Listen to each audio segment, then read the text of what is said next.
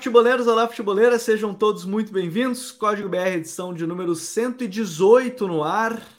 Podcast hoje que vai falar muito sobre mercado de transferência, afinal de contas, a janela abriu nesse dia 3 de julho, nessa segunda-feira, e você está ouvindo na terça-feira, enfim, já abriu a janela de transferências nesse 3 de julho. Seu clube já pode se reforçar, já pode inscrever jogadores no bid e se preparar para a temporada. Por isso, o episódio de hoje vai ser uma análise sobre os elencos, rapidamente sobre os elencos da Série A do Campeonato Brasileiro, mas principalmente quais reforços fariam sentido para a equipe subir de nível, né? subir um patamar, elevar o seu nível de disputa na competição. Então a gente vai analisar time a time por ordem de classificação até o final dessa 13 terceira rodada do Campeonato Brasileiro, né? Bem importante frisar. Você pode estar ouvindo aí na 15 quinta, 16 sexta rodada, já mudou a classificação, mas a gente está gravando hoje, está ao vivo aqui, e você que está ouvindo gravado já depois da gravação do YouTube, na segunda-feira do dia 3 de julho, final da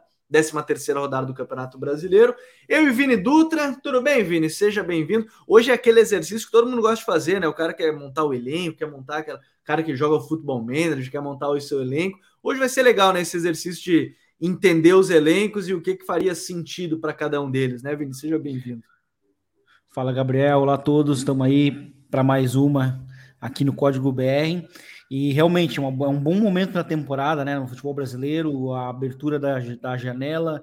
A gente vê alguns times não utilizando mais alguns jogadores que já não, não são tão utilizados, mas que podem barre, bater a barreira ali dos sete jogos no Brasileirão.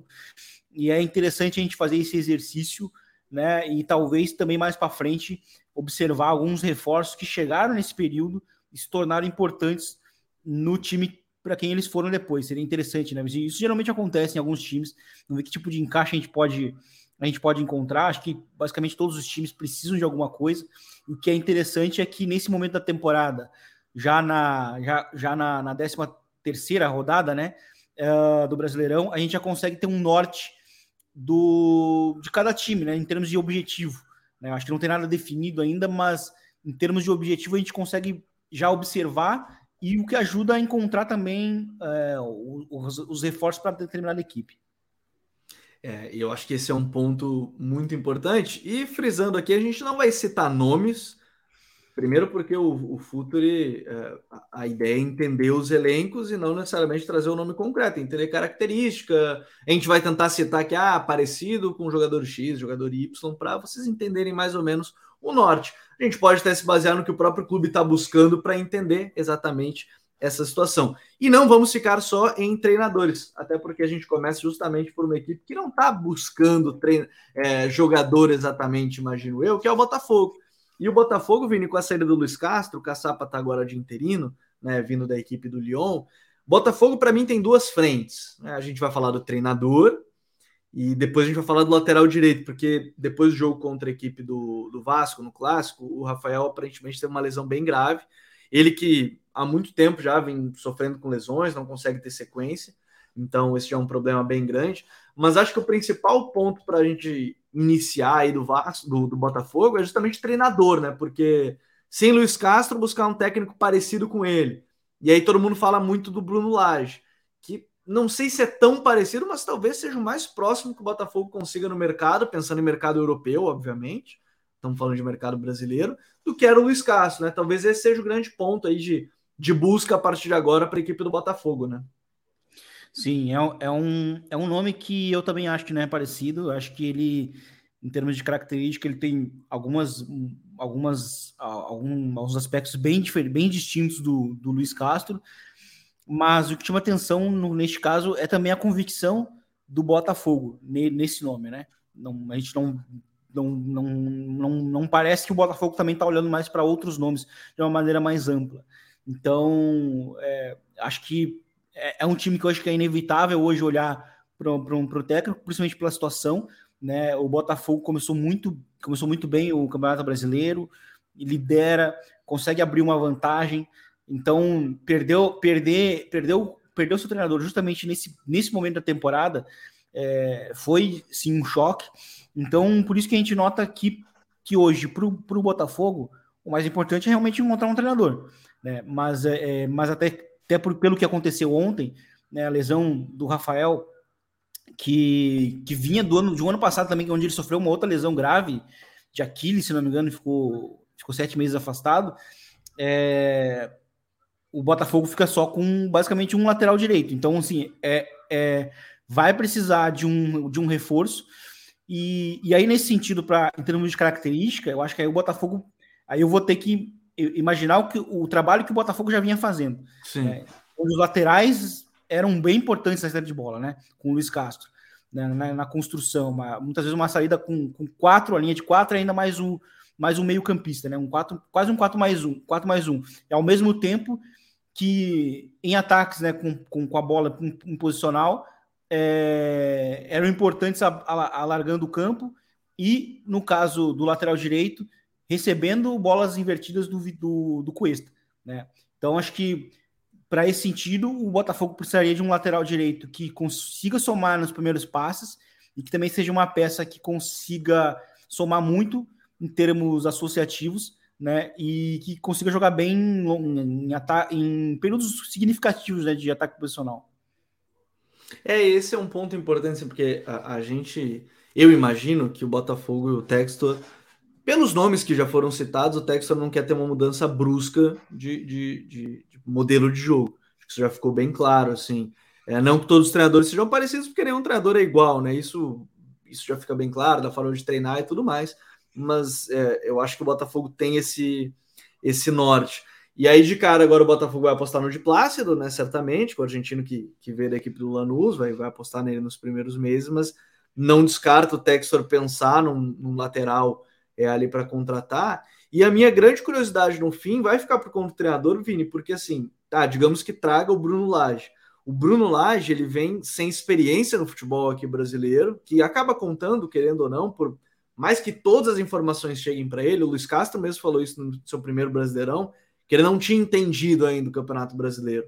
Né? Então, é, esse é um ponto importante. É, a escolha do treinador me parece que é crucial para manter esse alto nível, porque o Botafogo, a gente já falou, é, é concorrente sim ao título brasileiro, ponto. A campanha diz isso, 33 pontos em 39 possíveis, só duas derrotas na competição mas essa mudança ela pode ser muito definitiva para entender. Eu, eu, acho que a Ana Thaís Matos fez uma, uma lembrança muito boa, né? Esses dias foi na TV, acho que foi no Sport TV, que o Corinthians, quando teve a saída do Mano para a seleção, não escolheu o treinador certo, acho que escolheu o Fábio, o, o escolheu o Adilson Batista para substituir ele. E o time tem uma derrocada, o time era líder do brasileiro e tem uma derrocada, então assim, esse é um momento meio crucial para o Botafogo na, na temporada, a escolha de treinador, e que eu acho que faz todo sentido para ser o, o, ponto importante né, dessa, dessa troca. É, eu acho que isso, isso é fundamental.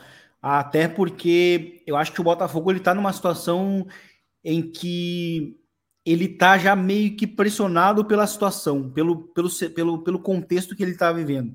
Né? Primeiro, a, a primeira coisa é que ele é uma, é uma surpresa, né? Está na liderança abrindo uma vantagem, tendo, é, considerando as, as 13 primeiras rodadas, é, é, é, uma das três melhores campanhas da história do Brasileirão, né? Sim, se, fez, se ganhar o próximo jogo é a melhor, né? É a melhor, é. igual o Corinthians de 2017 do Carilli. Então, é, o, treinador que chegar, ele já vai ter um desafio muito grande que é ter, ter, ter resultados rápidos, manter os resultados excelentes que o Botafogo vem, vem tendo. Então, é, o Botafogo realmente precisa ser muito rápido nesse sentido. E eu acho que isso também aumenta muito mais a pressão no, no, no Bruno Lage nesse sentido. Se ele já não entende o Campeonato Brasileiro, ele vai chegar numa missão complicada, vai chegar já com o campeonato em andamento, né? A janela é, já abriu, acho que ele nem teria muito tempo para chegar e, e, e, falar em termos de, de alguns reforços, né? Teria que ser tudo, tudo muito rápido, né? Então é uma, é, uma, é uma grande missão. E eu acho que hoje é realmente a prioridade. E o Botafogo realmente precisa ter, precisa ter esse cuidado com os técnicos. Eu acho que quando se menciona o Corinthians, eu acho que é bem é interessante isso, porque é, a, os, o momento vitorioso do Corinthians ele também, ele também acaba coincidindo com características similares entre os seus treinadores. Né? O, o Mano, o Tite, principalmente né, na maneira como os times jogavam também, muito Sim. similar, né? A, a, a, é, que aí ficou, era o Corinthians, era aquela coisa, DNA Corinthians era esse. Né? DNA Corinthians, exatamente. Então, é, a, é, é, a, gente, a gente não sabe se isso foi proposital, mas bem ou mal é o que marca a, a, a última grande passagem vitoriosa do Corinthians. Então, acho que para o Botafogo é fundamental agora. Fundamental encontrar um bom técnico. E ao contrário do que muita gente fala, de que porque ele era um treinador é, de estilo de jogo posicional e, e, a partir disso seria mais fácil, é, eu acho que eu acho que seria limitar, é, simplificar muito e limitar também muito o debate do futebol, porque não é só isso, né? Acho que é, tem que ter também uma boa, uma boa relação com, com, com, os jogadores, tem que ter, como eu falei, essa capacidade de leitura do, da competição num momento crucial e muito rápido, porque ao mesmo, ao mesmo momento que o, que o Botafogo já abriu uma vantagem muito grande, é, é bem verdade também que tem muito tempo para acabar a competição. Então, assim, é, é, uma grande missão sim, que, o, que, o, que o novo técnico do Botafogo vai ter, e por isso que o Botafogo precisa ser assim, certeiro né, na, na escolha do sucessor. É, eu tô curioso. Algumas pessoas estão dizendo já que vai ser o Bruno Lage. Vamos ver o poder de convencimento do John Textor, né? Porque, ao que parece, informações vão de conta que o Bruno Lage quer permanecer na Europa. É a prioridade dele. Vamos ver o que o Textor é, vai, vai trazer. A última informação do nosso colega, o Bruno Andrade, lá de Portugal, do, do UOL, ele trouxe que uma das possibilidades é, oferecer, no caso, isso é foi uma conversa informal com, com o empresário, né, do Texor, com o empresário do, do, do Bruno Lage, que seria abrir as portas para Lyon e Crystal Palace em caso de título do, do Botafogo. Mas, mas, não sei, não sei. Eu, eu acho que ele tem boa possibilidade de, de, de, de conseguir o, o, o Bruno Lage, sinceramente. Mas vamos, vamos ver. Bom, seguindo adiante, vamos falar do segundo colocado desse campeonato no momento, que é a equipe do Grêmio, Vini. E o Grêmio vive a situação da, da questão Soares, nem vou entrar muito nesse, nesse ponto. É, obviamente, o Grêmio precisa sim de um jogador para ser reserva do Soares, porque precisa descansar o jogador. Já ficou bem claro que ele sentiu né, a, a, a, o calendário do futebol brasileiro, ponto. Acho que ele sentiu o calendário do futebol brasileiro. Mas como a gente está aqui tentando propor a ideia de, de, time titular, né, de reforço de time titular, eu separei dois aqui, a gente separou dois que eu acho que para mim são, são meio importantes, Vini. Um zagueiro, mas eu vejo como um zagueiro construtor, zagueiro que vai iniciar jogadas, Sim. e um ponta de um contra um. Esse o Renato pede, pediu há muito tempo, o Grêmio tá, anunciou hoje o Iturbe, que eu acho que vem para ser reserva, então não considero nessa lista, acho que ele faz parte do grupo mas o Grêmio com um zagueiro que vai construir mais, porque hoje tem o Kahneman que recupera muita bola, pressiona lá em cima, tem o, o Bruno Vini, tem o Bruno Alves e o e ainda o Jeromel que está para voltar para esse segundo semestre. Mas o Grêmio sempre sofreu um pouquinho mais quando chegavam pressões muito fortes e o time precisava de um zagueiro para construir. Eu tenho essa impressão que de repente um zagueiro mais novo, que já tem esse potencial, possa elevar ainda mais o nível além do ponta que o Renato está pedindo já esse ponto de drible, de velocidade, para fazer a própria parceria com, com o Soares. Mas eu vejo que um zagueiro com capacidade de construção pode ser, pode ser bem interessante para esse time. Sim, eu acho que seria importante o zagueiro justamente para complementar é, o trabalho até ofensivo que o Grêmio tem feito. O Grêmio nesse ano ele tem é, buscado, buscado, buscado colocar muita gente por dentro, né? É um time que uh, não, não joga com pontas, né, exatamente, e até por isso acho que essa reclamação do Renato de que ele precisa de jogadores, de um jogador que de um contra um e tal, é, e então acho que um zagueiro que consiga colocar os seus laterais que, que aparecem muito por fora seria importante nesse sentido também. É, uma, é um recurso que o Grêmio ganha também em saída de bola. Até porque o Grêmio, nesse ano, muito principalmente no início do ano, é, uh, utilizou muito saídas sustentadas, né?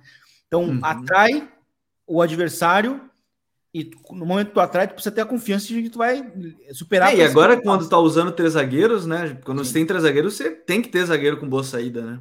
É, que consiga conduzir, consiga ganhar metros, encontrar um, passes, né? Então o Grêmio, o Grêmio, acho que seria, seria vital assim encontrar um jogador que um zagueiro, principalmente que consiga é, ser determinante com, com a bola, justamente para acionar esses alas né? Conectar os jogadores por dentro. é, isso aí seria fundamental, fundamental para um, um time como o Grêmio. O Grêmio acho que passa o ano, acho que é, é uma das principais carências do Grêmio, sim. Um zagueiro que não, que não constrói, né? É, eu, eu tenho essa impressão assim, e, e de novo, dentro do que propõe o Grêmio, se pensasse em defender mais embaixo, ok, você tem o Kahneman, você tem o Bruno Alves, que defendem muito bem, o Jeromel e tudo mais, mas quando precisa propor, eu sinto que até para é, se você pensar assim, ah, o Grêmio vai ter que defender mais embaixo, você vai cansar o próprio Soares, tendo que recuperar a bola lá embaixo, vai botar uma bola longa, ele não vai ser esse cara.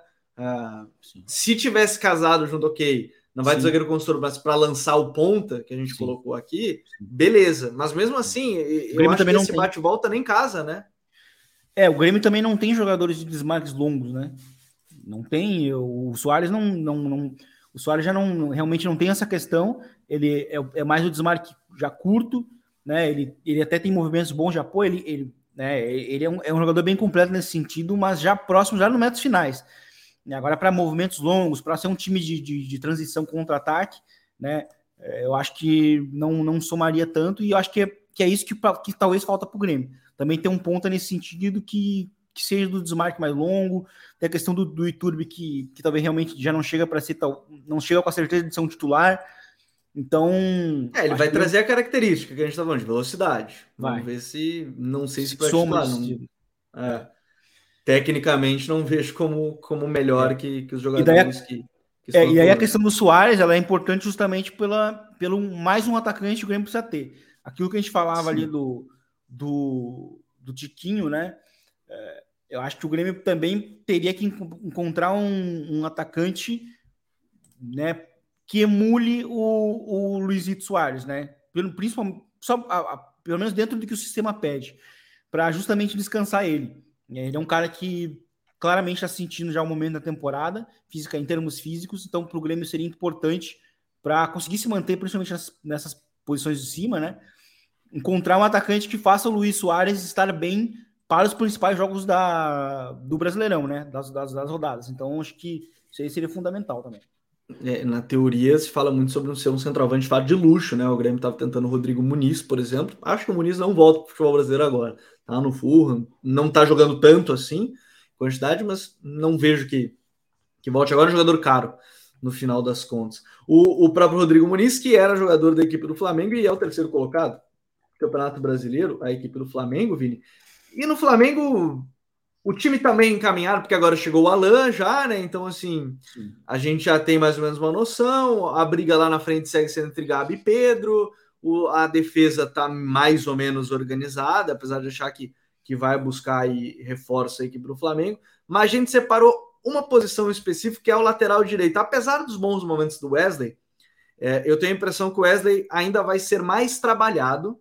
Lembrando, né, no, no modelo de jogo do Flamengo, o lateral direito ele fica bem mais em amplitude, né? Fica mais aberto, jogadas ao fundo, fica quase como um, um, um atacante nos metros finais, né? O Wesley faz isso. O Mateuzinho tá voltando de lesão. É, eu, tenho, eu tenho a impressão que o lateral direito pode ser uma peça importante. A gente até pode discutir um, mais um zagueiro, mas não sei se vem ao caso. Mais meio-campista não vejo. Tem Alain, tem Pulgar, tem Rascaeta, Gerson, Everton Ribeiro, tem um monte de gente. Vejo que a lateral direita, de repente, possa ser o, o lugar de foco aí, mesmo que a direção, a gente já viu, a direção do, do, do Flamengo tá buscando é Claudinho, o Endo, tá buscando ninguém nessa posição, tá enchendo o meio de campo. Sim mas eu acho que a lateral direita pode ser um, um ponto aí para. E aquele lateral de chegada, né? Não é lateral mais construtor, não, né, Vini? Exatamente. O Fabrício Bruno até chegou assim improvisado no início do ano e ele, e ele deu aquela entrevista icônica, né? Falando que não tinha atacante mais rápido que ele. Pô, aí tá todo mundo esperando ver ele um mano a mano com o Mbappé correndo, né? Essa aí eu tenho Sim. certeza que todo mundo ficou pensando nisso. Isso. E ele e eu acho que isso, eu acho que aquele momento é, demonstrou, acho que uma carência assim na posição. O Wesley, ele é um cara que oscila muito, né, ainda. Então eu acho que justamente por essa falta de regularidade, eu concordo que um lateral direito seria bem importante para o Flamengo. É, o Flamengo ele tem ele tem focado muito já em posições que ele, que ele já realmente já tem é, é já tem é, substitutos, né, onde ele tem muitos recursos, né, meio campo, e ainda está como, como tu falou, tá, tá, tá vendo a questão do, do Claudinho, que para mim acho que seria um grande reforço, pro, pro, que seria para elevar é, ainda mais, eu acho, o patamar do Flamengo, né?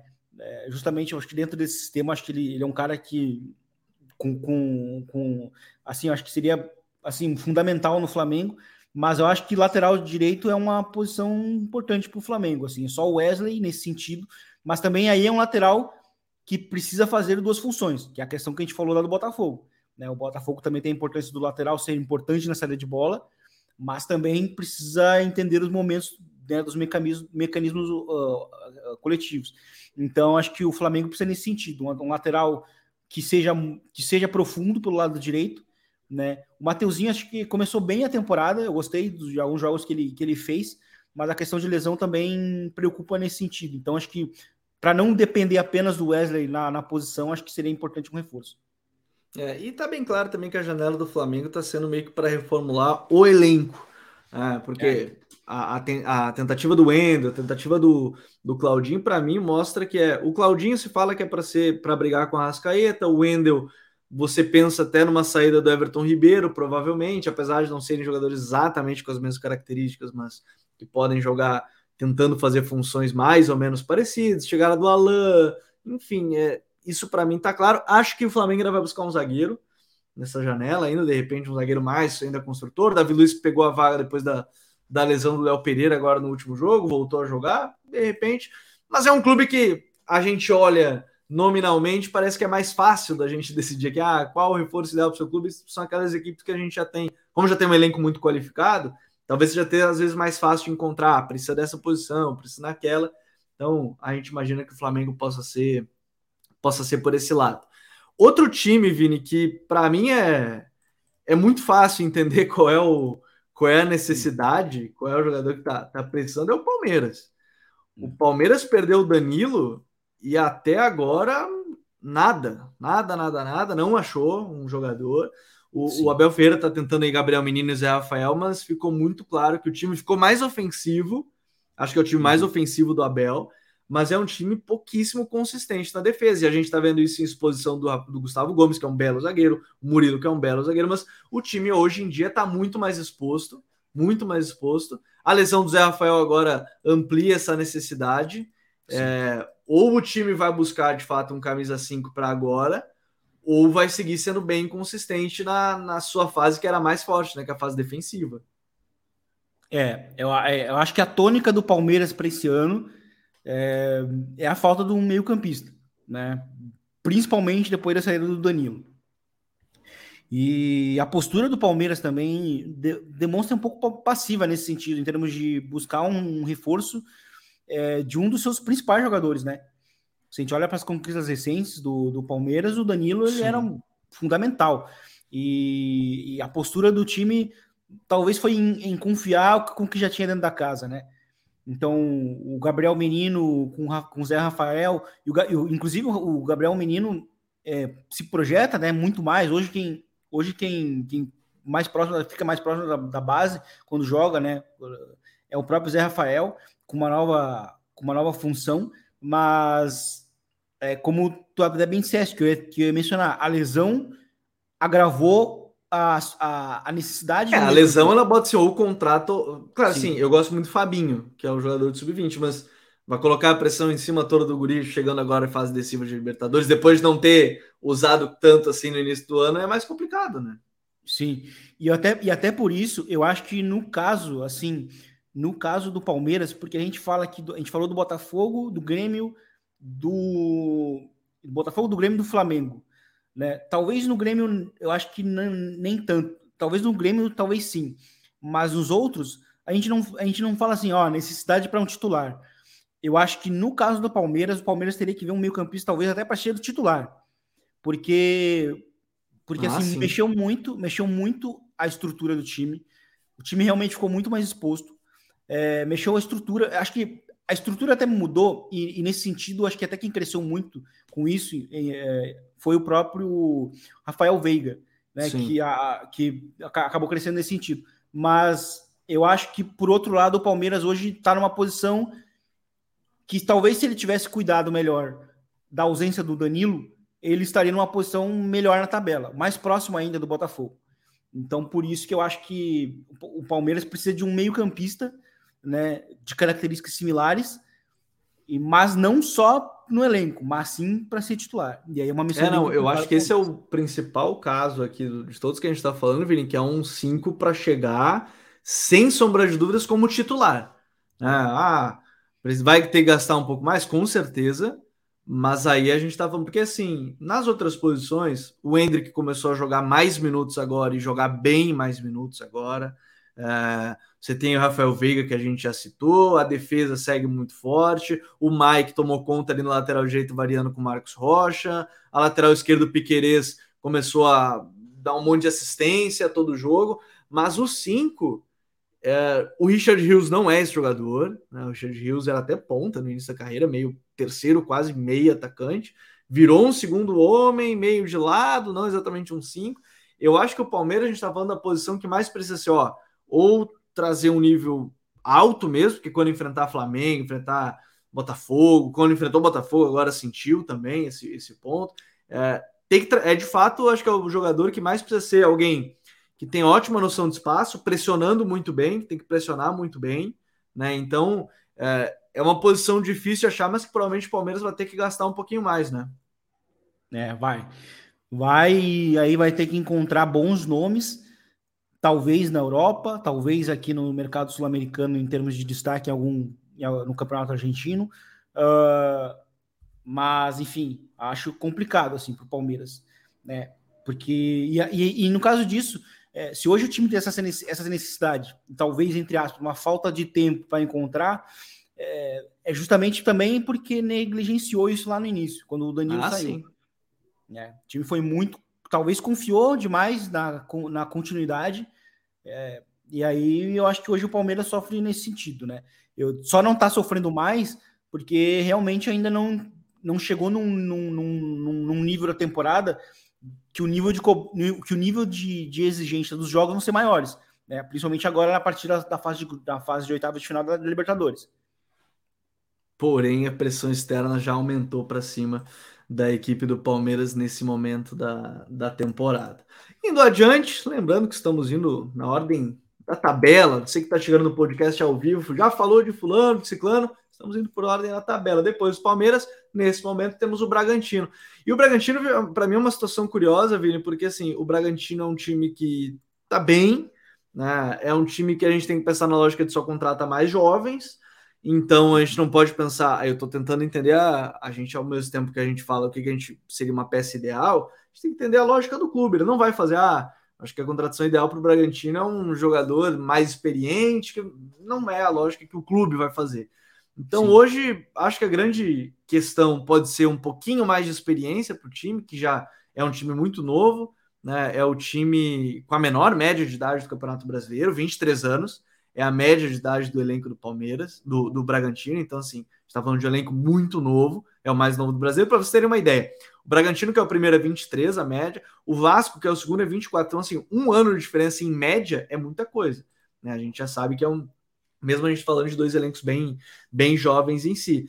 Mas talvez eu estava pensando nisso quando falei com o Douglas, que hoje não pôde estar aqui com a gente, mas um lateral direito, talvez, porque o lateral direito dos últimos jogos tenha sido o Jadson, né? Que é volante de origem né?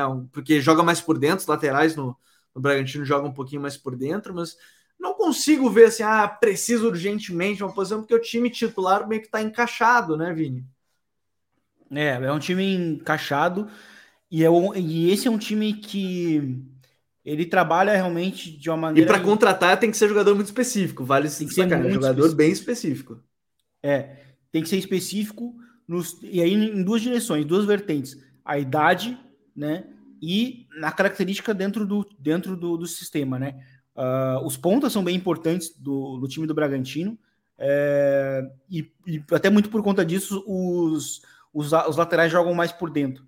E é curioso mencionar a questão do, da, da, da, idade, porque até acho que um dos jogadores mais, mais velhos do elenco é o Aderlan, né? Que lateral uhum. direito e mas que né, já está muito tempo no clube e tal, mas eu acho que realmente o time precisa, mas é, mas é mais uma questão de projeção no caso, né? Não é, diferentemente do que a gente falou do Palmeiras, não precisa ser um titular, né? Mas não ser obrigatoriamente né, um titular, mas seria importante sim um jogador de nível, potencial. E aí nisso o Bragantino ele ele, ele tem realmente um mercado em que ele, é, em que ele busca o jovem com potencial para acabar valorizando dentro do elenco. Né? Então, é um, é um modelo mais, mais complicado. É, o clube não vai, a gente não vai, a gente vai falar aqui do Brant, mas o clube não vai ser contratando alguém a desespero para para nível titular, né? Então, Sim. eu acho que esse é o grande ponto. Não vai, é. não vai no desespero. O elenco tá tá bem, a pressão é diferente. A gente vai falar sobre isso em outras equipes, já que a gente está falando de contratação, mas a pressão é diferente. Não vai ter pressão. Então, por isso que pode ser o jovem que a gente está falando aqui e que vai ser valorizado a, a, a médio prazo dentro da, da equipe. Vamos adiante, Vini, porque eu quero falar de uma que é, essa envolve um, um problema maior de pressão, que a gente já falou, muitas lesões no elenco e que isso afetou muito o trabalho do treinador, que também não está bem nesse momento, que é o Fluminense. Uh, a gente colocou os def defensores do Fluminense, porque o Manuel agora está tá afastado devido a uma suspeita de doping né, na, na Libertadores. Teoricamente, titular, você tem o Nino. Uh, o último jogo agora contra o São Paulo jogou Felipe Melo e, e Thiago Santos. Os dois são volantes de origem. O Thiago Melo está jogando mais zagueiro com, com o Diniz. Ok. Mas a minha impressão, Vini, é que lesão do Alexander, as constantes lesões do Marcelo, né, que já não estava bem né, em termos físicos nos últimos anos. Então, veio para o calendário brasileiro, se complicou ainda mais. Lateral esquerdo, um meio-campista, um zagueiro, né, mas acho que principalmente defensores para esse time. Samuel Xavier, ok, tá bem. Nino, beleza. O, o Fluminense está tentando o Marlon, repatriar o Marlon, aquele que jogou no, no Sassuolo, jogou no, no Shakhtar, né? No Shakhtar, jogou no Shakhtar. Jogou no Shakhtar. Uh, talvez seja um jogador, pensando até no modelo do Diniz, mas acho uhum. que assim, não são atacantes que o time busca, né? Acho que é defensor mesmo para o time do Fluminense é, se recuperar na temporada. Isso. É, o Marlon ele encaixa muito no. Sim. Muito critério para jogar, né? Muito bom muito saindo jogando. Muito critério. Uh, ele já jogou com, com treinadores é, muito autorais, assim como, como o Diniz, né? Tem uma característica de jogo muito marcada. Então, o próprio. Uh, né, então, assim, ele é um cara que seria, que, assim, seria um encaixe muito rápido no, no Fluminense. Né? Mas a questão do lateral esquerdo é importante e mais um meio-campista vital também, né? Uh, mas eu acho que o lateral acho que é mais, eu acho que é até mais importante justamente. É, meio campista estão fechando com o Danielzinho, né? Que jogou no clube, mas não vejo também como acréscimo nível de titularidade, então por isso que eu nem falei. Isso. Aí um lateral esquerdo eu acho que é bem, bem, é bem importante justamente pela questão do Marcelo, né? Marcelo, até mais por também já não estar jogando bem, né? Como a gente imaginava que poderia jogar. É, e aí é um lateral que, que tem que é um lateral também de perfil de construção, né? Que o, que o, que o, que o, que o Fluminense precisaria ter, justamente por, por conseguir é, lidar bem com a pressão, conseguir encontrar passes em espaços é, reduzidos, né? E isso reduzidos em campo próprio, no caso, é, já que o time busca muito também atrair essa pressão do adversário e buscar sair jogando. Então, acho que o Fluminense precisaria desse tipo de jogador. É, seria um perfil também de um lateral que consiga aparecer por dentro, principalmente, para também encontrar encontrar é, os meio-campistas, enfim. E, e, ao mesmo tempo, é, um lateral que saiba e até defender. o pessoal me lembra, o Diogo Barbosa foi anunciado. Não sei se é esse o lateral, mas ok. Tá aí, tem, é. o, tem o Diogo Barbosa chegando. Seria importante. Mas o que eu ia falar também é porque, na, na, como, como é um time que também a, a, pressiona muito na, no setor da bola, e é um time agressivo nesse sentido, precisa ter bons defensores nesse sentido, né? E até quando a gente fala no Marlon, eu acho que o Marlon é um zagueiro que também é meio propenso ao erro, né? Então acho que o, o, o Fluminense ele precisa também ter um pouco de critério na escolha dos, dos laterais que também consigam defender bem em transição defensiva. Né? Então, é, seria mais nesse sentido. Acho que são duas contratações, principalmente para mim, entre zagueiro e lateral esquerdo, em termos de construção mesmo, que aí encaixa dentro do perfil do Fluminense. É, o Diogo Barbosa pode ser a opção, já que ele tá, tá fechando, pode até ampliar um pouquinho, de ser o uhum. lateral de, de chegada mesmo, né? O time vai tentar construir mais ali pela direita com o Samuel Xavier, já estava fazendo isso. Muda um pouco a característica, porque o melhor Fluminense no ano foi com Marcelo, Alexander, é, áreas ali pelo lado esquerdo, o área saindo do lado direito para o lado esquerdo. E aí talvez, talvez, é, a gente vai ter um lado esquerdo do Fluminense de mais chegada, com o Keno, né, do um contra um, e o Diogo Barbosa. Agora tá fechando com o Leonardo Fernandes também, né? O, o jogador que estava no Toluca, que é mais um meia criativo, de finalização. Vamos ver como é que o Diniz vai encaixar isso. Por isso que eu imagino que a defesa seja o mais importante, porque você montar uma solidez ali com Nino e Marlon, por exemplo, é muito boa.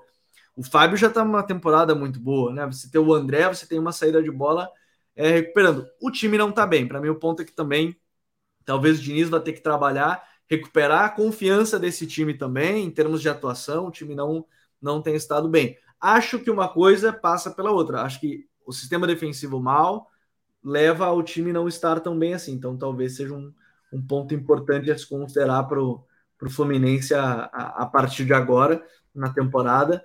Mas vejo que a defesa aí seja, seja o principal ponto, porque lá na frente você tem o German Cano que vai atuar praticamente todos os minutos, o Paulo Henrique Ganso vai atuar, agora está sendo preservado em alguns jogos, né? O Ganso, você tem o Arias, aí o Léo Fernandes está chegando também para para brigar pela posição, você tem o Lele, então assim, acho que a defesa que no final das contas vai precisar sendo ser reforçada nesse momento da, da temporada para a equipe do Fluminense, porque hoje o Fluminense tem o Nino, o Manuel está afastado, o Vitor Mendes no lugar, o Vitor Mendes está emprestado, Sim.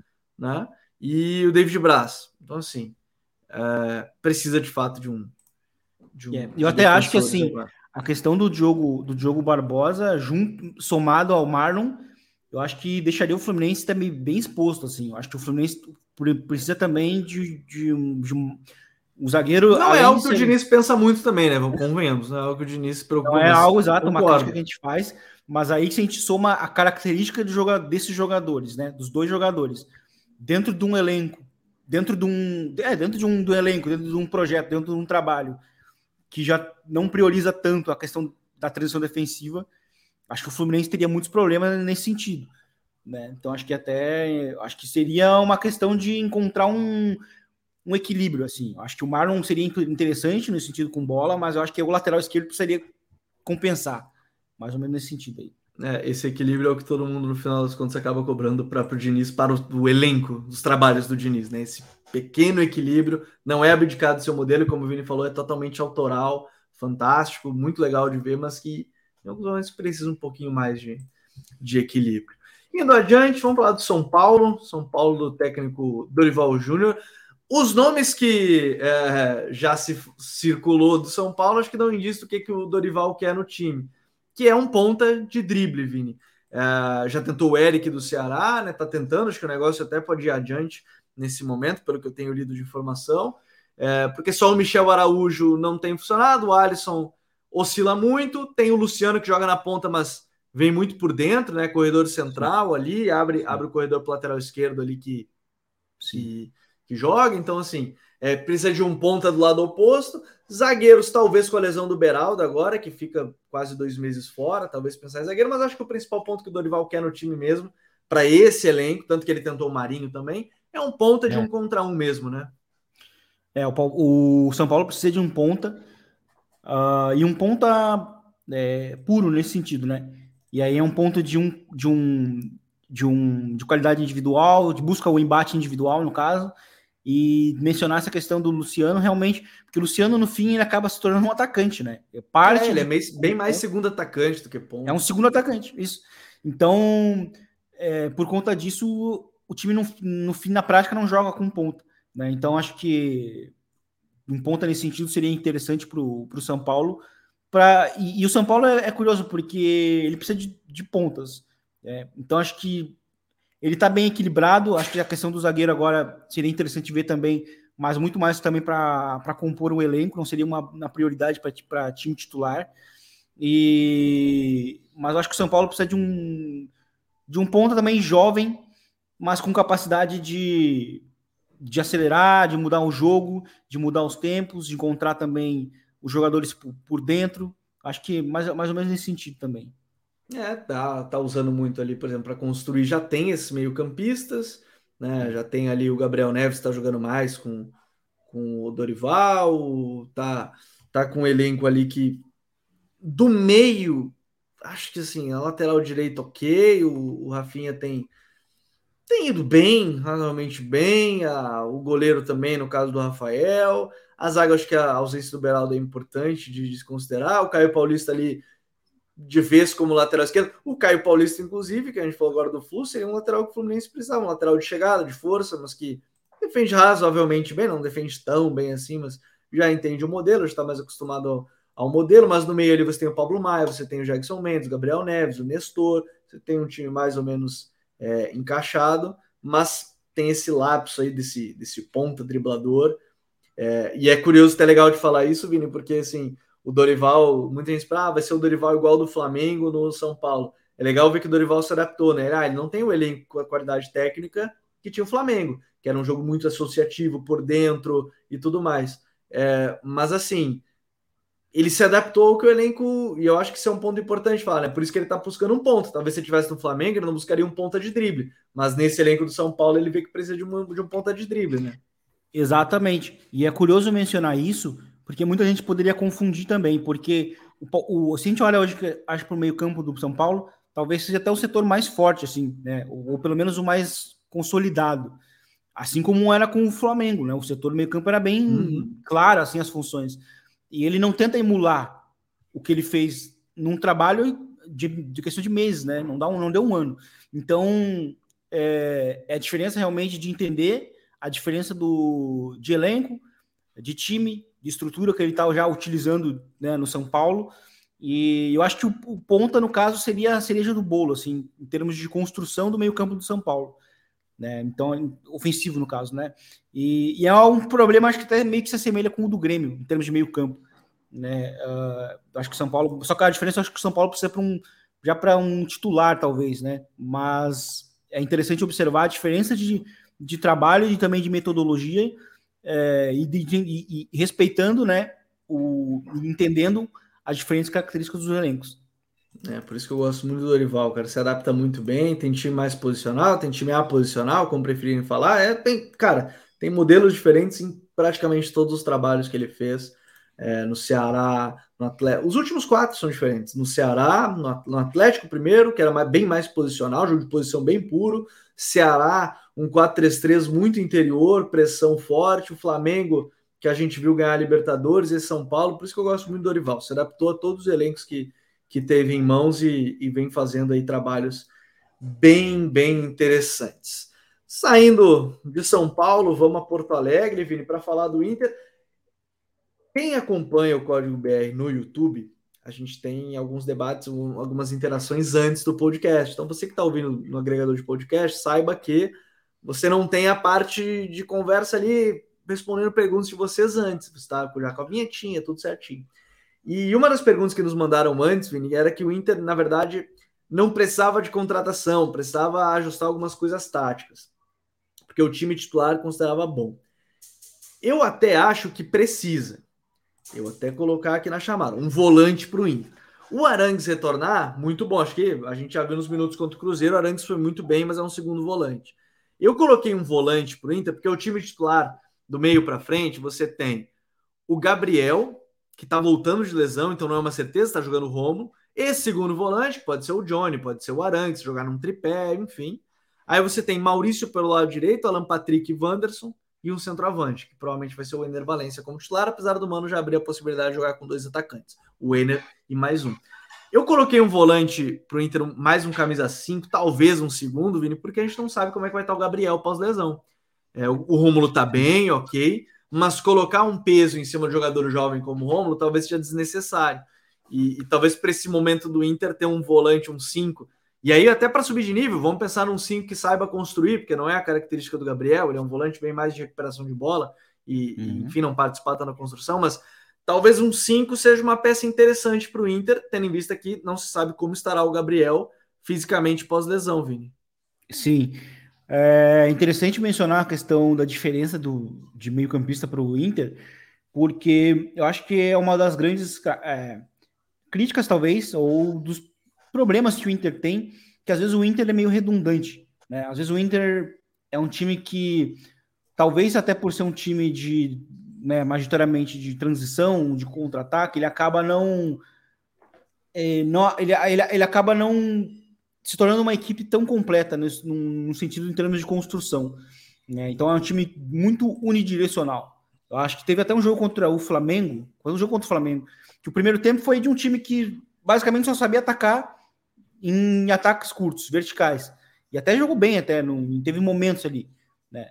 Mas o que falta para o Inter, acho que como um todo, principalmente numa competição eh, longa como o Brasileirão, é, é, é complementar mais o 11.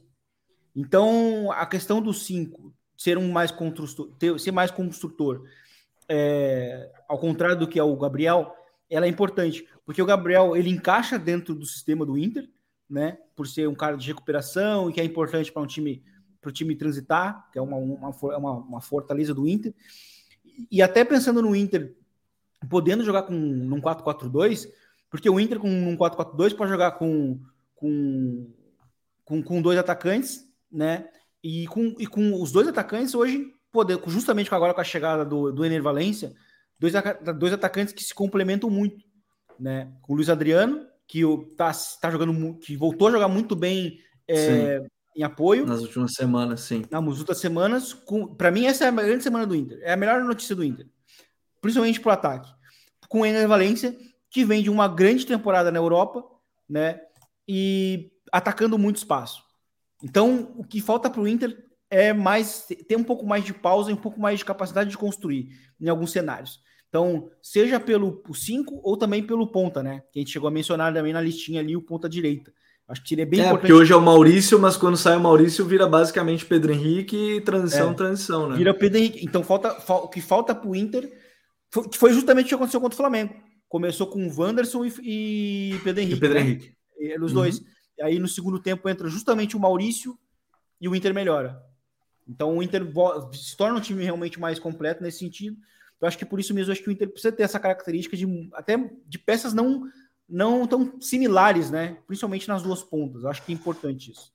É, todo treinador diz que, que gosta de jogadores de características parecidas, tem outros que gostam de características distintas, né? Para poder variar. Eu estava ouvindo não, não, vou falar do clube, mas na época era isso, a montagem de elenco era essa, você tem um titular uh, um, lateral, eu tenho lateral apoiador, lateral direito apoiador e lateral direito é, construtor, eu tenho lateral, é, o zagueiro construtor, basicamente para, dependendo do jogo, você alterar a estratégia. Ah, nesse jogo eu preciso de um lateral mais por dentro, nesse jogo eu preciso de um lateral mais por fora, e, e eu acho interessante, são vários modelos, não, não, não tenho uma certeza de como montar elenco, mas é bem legal é, é, bem legal entender como times gostam de, de montar o seu elenco. No, no, caso do Inter, talvez. Eu falo desses cinco também, porque vai ter cenários que o Inter vai precisar contra defesas mais fechadas. Caso do jogo contra o Cruzeiro.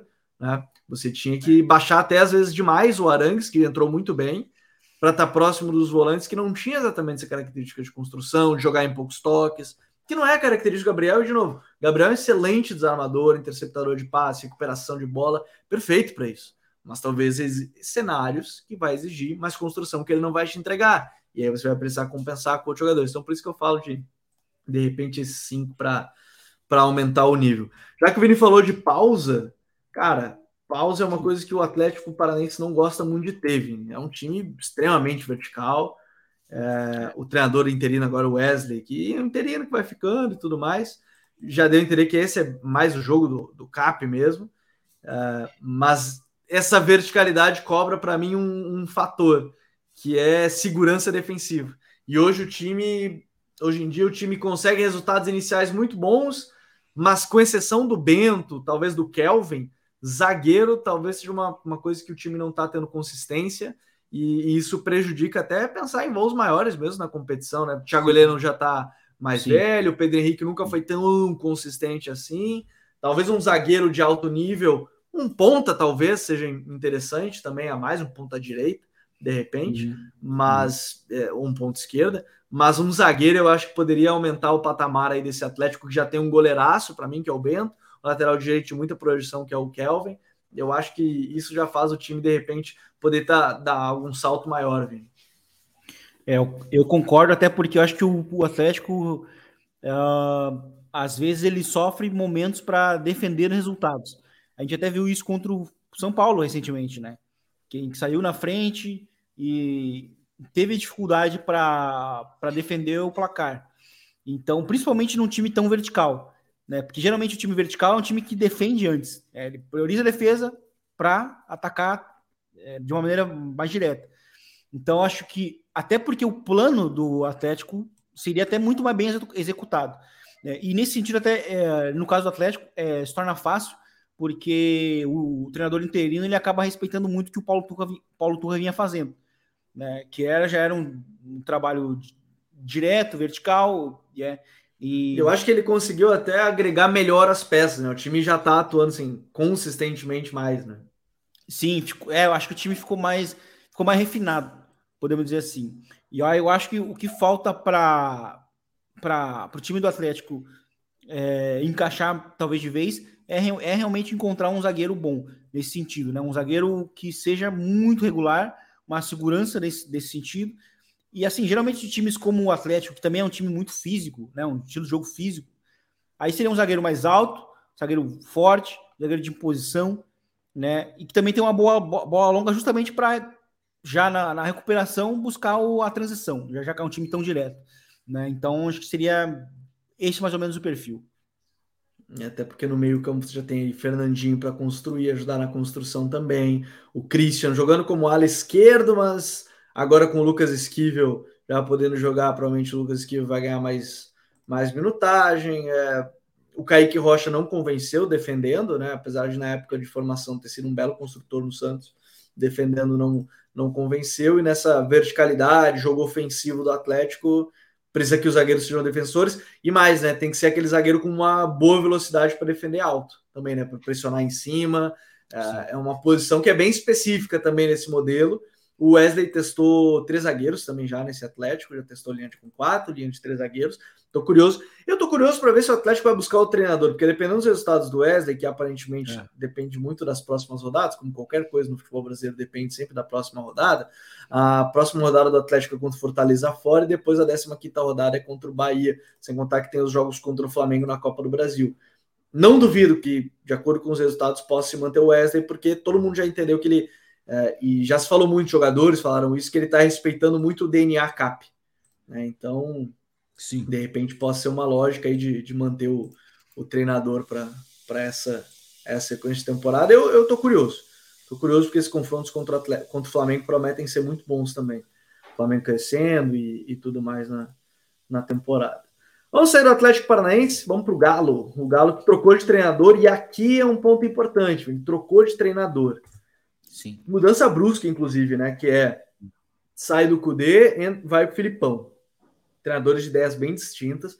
A gente já viu isso no ataque, o Paulinho tá jogando bem mais como ponta do que segundo atacante. Isso para mim prejudica muito o Paulinho.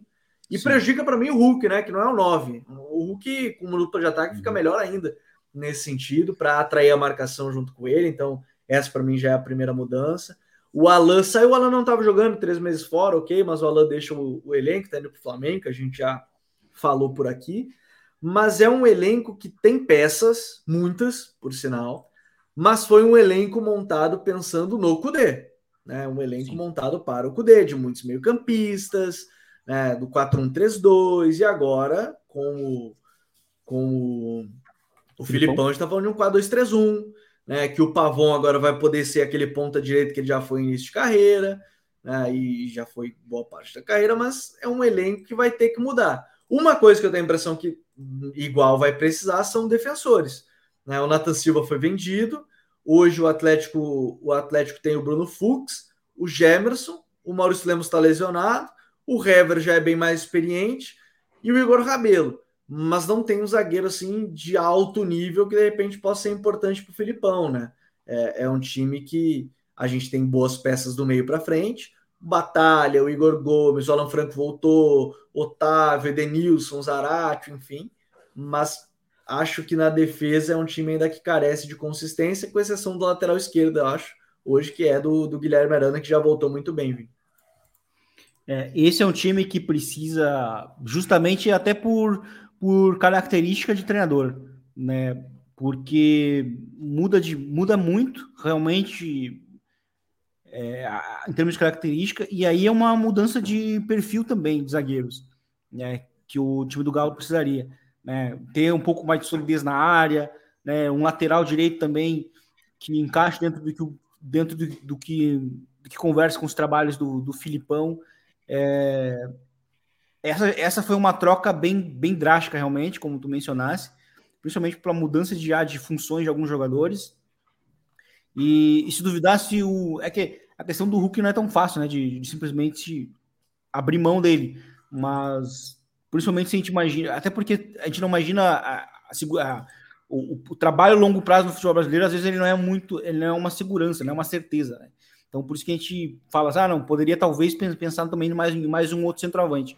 Mas eu acho que no caso do, do Atlético Mineiro, é, é, muito mais uma questão, acho que, de zagueiros e defensores, né? Eu acho que a defesa em si, o miolo de zaga, seria importante para ter um pouco mais de solidez, um pouco mais de capacidade de, de defesa de área, né? E, enfim, eu acho que é mais ou menos por aí. É, hoje e eu vejo também a lateral direita de repente, porque você tem a inconsistência do Sarave, Mariano, beleza, mas também já está no momento da carreira aí com 37 anos que, que não é exatamente mais um garoto também, né? O, o Mariano de repente pode ser um, um ponto importante lateral, mas acho que a zaga é o, é o ponto em comum que a gente imagina pro pro Atlético Mineiro. E, e essa mudança drástica de treinador, para mim, é o, é o assim, nem estou dizendo quem é melhor, quem é pior, é mais porque é, é uma mudança muito brusca. Sair do Cudê para o Filipão.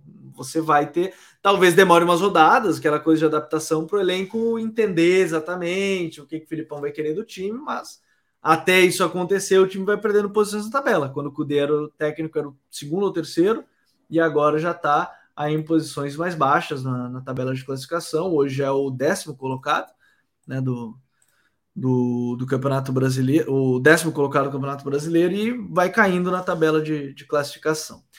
Vamos adiante, vamos falar da equipe do Fortaleza, Fortaleza do, do Voivoda, que é um dos trabalhos mais, é o trabalho, o segundo trabalho acho que mais longevo do futebol brasileiro, né, porque tem o Palmeiras ainda na frente, mas é, é um time muito, que contratou muito nessa temporada, sim, e, e esse é um ponto importante, mas contratou do meio para frente, né? Na defesa, prefiro não buscar contratações, em que pese, para mim, né, é, é a posição mais carente hoje do Fortaleza, um zagueiro mais consistente.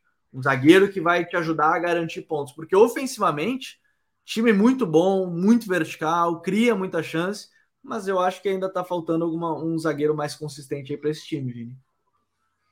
É, eu acho que o, o time do Fortaleza é um time até pela, pela, pela primeira janela que fez, a gente imagina que talvez não vá ser tão agressivo agora. Mas então o que precisa fazer é refinar o, o seu, os seus, seus pontos mais fracos, né? E como é um time, né, em termos de, de, de, construção, até bem, bem equilibrado, é, numa maneira geral, eu acho que o que falta realmente seriam os zagueiros, né? Um zagueiro também sólido, porque assim que eu falei do, do Atlético há, há momentos atrás, acho que o, o, Fortaleza também tem momentos que toma gols que poderiam ser evitáveis se tivesse uma zaga mais, mais sólida, né? Então, eu acho que, que acho que ficaria mais nesse sentido. Mas aí também é uma questão de também encontrar um zagueiro sólido que encaixe com o sistema do time, né? Porque o time do Voivoda também é, é, um time bastante característico, né? Tem uma, umas características marcantes, enfim. Então acho que seria mais nesse sentido, reforçar a defesa. Acho que o miolo de zaga também fica mais nesse sentido, fica mais por esse sentido para o time do Fortaleza. É, e hoje o Fortaleza ainda anunciou reforço na lateral, né? Mas eu tenho a impressão que a defesa gosto do Tite, mas eu acho que ainda hoje, para o patamar que o Fortaleza chegou hoje, não é o zagueiro ideal patamar que o Fortaleza foi se tornando, beleza, mas o patamar que hoje é o Fortaleza, acho que, que pode mais, pode, pode buscar jogadores de, de maior nível ali. E fica como curiosidade: o Fortaleza é o time mais velho em média de idade do, é. do Campeonato Brasileiro. Hoje os defensores. E é curioso porque vários defensores são jovens, né? O Tinga, o Brian Sebajos, o Bernardo Chapo, né? são relativamente jovens, mas. O Tite é mais experiente, com 35, o Benevenuto 27, já está chegando no seu grande momento físico, técnico, geralmente da carreira. O Tinga está com 29, mas é um, um, time que eu acho que precisa de um daquele zagueiro para ser o líder do time mesmo, junto com esses, quem sabe ajudar esses jovens e, e já é, passar o bastão aí dos experientes para ele, para ele ser esse jogador de, de maior liderança do time. Então, isso acho que é muito importante. Vini, é, depois do Fortaleza, a gente tem que falar do Cruzeiro, e o Cruzeiro acho que é um caso bem peculiar de um time que o Ronaldo não vai contratar muito, uhum. isso já, já é consenso, mas vendo os jogos do Cruzeiro, acho que eu vou definir com a chamadinha hoje da, do podcast, que é o camisa 9, cara, é, uma, é assim, é um time que cria Sim. muito, a gente fez vídeo aqui no canal sobre isso, cria muito, tem muita chance, volume, mas não faz gol. Sim. Acho que o, o, o Cruzeiro pode ser definido ser um time que não faz gol. Os 15 minutos de ontem, ou talvez o primeiro tempo contra o Inter, é o resumo do, do, do, do Cruzeiro. Né? Gera muito, tem muitas situações muito claras e perde todos os gols. Né? E, e, eu acho que o Cruzeiro, se tivesse um matador, se tivesse um Soares, né, um jogador próximo do Soares, acho que não precisa nem não precisa ter o Soares. Cara, não precisa. Se fosse o Soares, eles eram líderes. Se fosse o Soares, seria líder do brasileiro. É, acho que não ia ser líder porque tem o Botafogo também acima da média é. com o Tiquinho Soares assim. Ia brigar lá em cima, G4, sei lá. É. Se, tiver, é, se tivesse um, um jogador que marque gols, eu acho que no mínimo eles estariam próximos do Grêmio. Então, o problema para o Cruzeiro é esse: é o 9 definidor. É um definidor. Porque o time gera muitas situações, né? E, e precisa botar a bola na rede. E, e o que mais me, me, pega às vezes é que é, às vezes o Cruzeiro não marca gols quando o adversário falha, como foi o caso ontem do John. Né? É, não, contra então, o Inter assim, teve duas chances claríssimas e não conseguiu fazer. Não conseguiu fazer. É, então, assim, e eu acho que às vezes se torna até uma questão meio de confiança mesmo. Né? Então, acho que seria para o Cruzeiro, antes que se torne esse drama, né, de, de, de a bola nunca entrar, uh, encontrar um, um bom atacante que definidor, que encaixa com um sistema que também é bem direto, né, bem vertical do Pepa, uh, que ataca muito pelos pontos e tal e que encaixa nesse sentido, um cara que consiga. Acho que nesse caso não dá para fazer muito rodeio, acho que é, é, botar a bola no gol, porque o Cruzeiro tá girando muito, tá gerando muitas situações, tá fazendo um grande campeonato brasileiro, mas então fica aquela sensação meio amarga de que poderia estar melhor ainda se tivesse um definidor. É, eu acho que esse é o ponto, porque assim, o Ronaldo, obviamente, eles trouxeram o Gilberto, que é um bom atacante, até imagine, tá numa fase terrível. Imaginei que fosse melhor. O Henrique Dourado, que teoricamente é esse atacante para só finalizar os lances, mas nenhum deles está conseguindo jogar bem. Então, e os pontos não são exatamente artilheiros, né? Nem o Wesley. O Bruno Rodrigues sim, mas o Bruno Rodrigues depende muito de jogar de um contra um. Às vezes a finalização oscila muito dele, conseguir finalizações golaços e de repente uma finalização que é que parece mais Sim. fácil, ele não, não consegue Oscila fazer. muito, né? É, então Oscila assim, é bom, mas não é isso. Precisa de mais consistência ali. É, e de o, novo, Bruno Rodrigues, exato, é, é, é, é um bom jogador em campo, nos jogos ele é bom, mas tá pecando na, na, na definição também.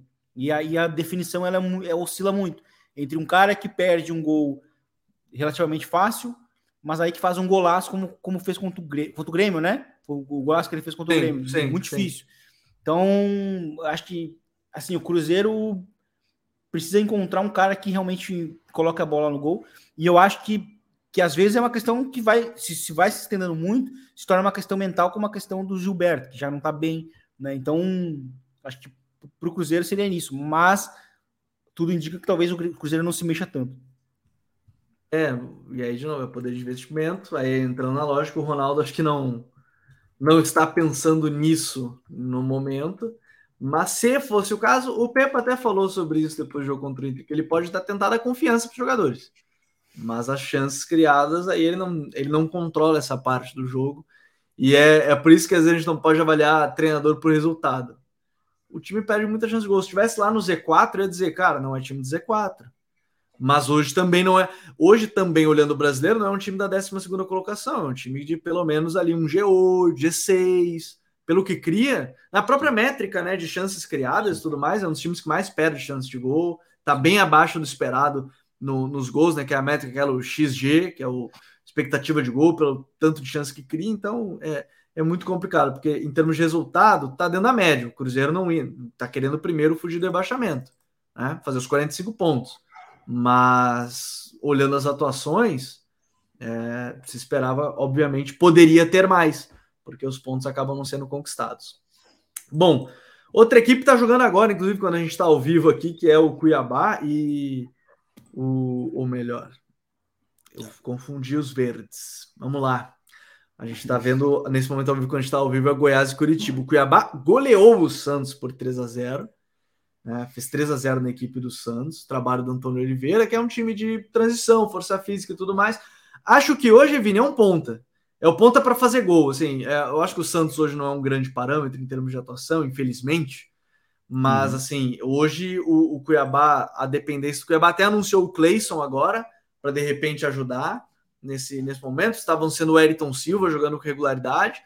Talvez seja esse próprio Cleison. O próprio Cleison seja esse jogador. Mas precisa um pouquinho mais. Eu acho que o, o ponto talvez seja o grande, o grande norte aí para esse Cuiabá, porque está mantendo uma boa pontuação, 13 terceiro colocado, é, é, é, o campeonato do Cuiabá, ninguém está dizendo que o Cuiabá Sim. vai disputar Libertadores nem nada, para o campeonato do Cuiabá também, talvez de repente para subir um pouquinho, um ponta que faça os gols para ser uma parceria com o Daverson, seja um caminho interessante, né?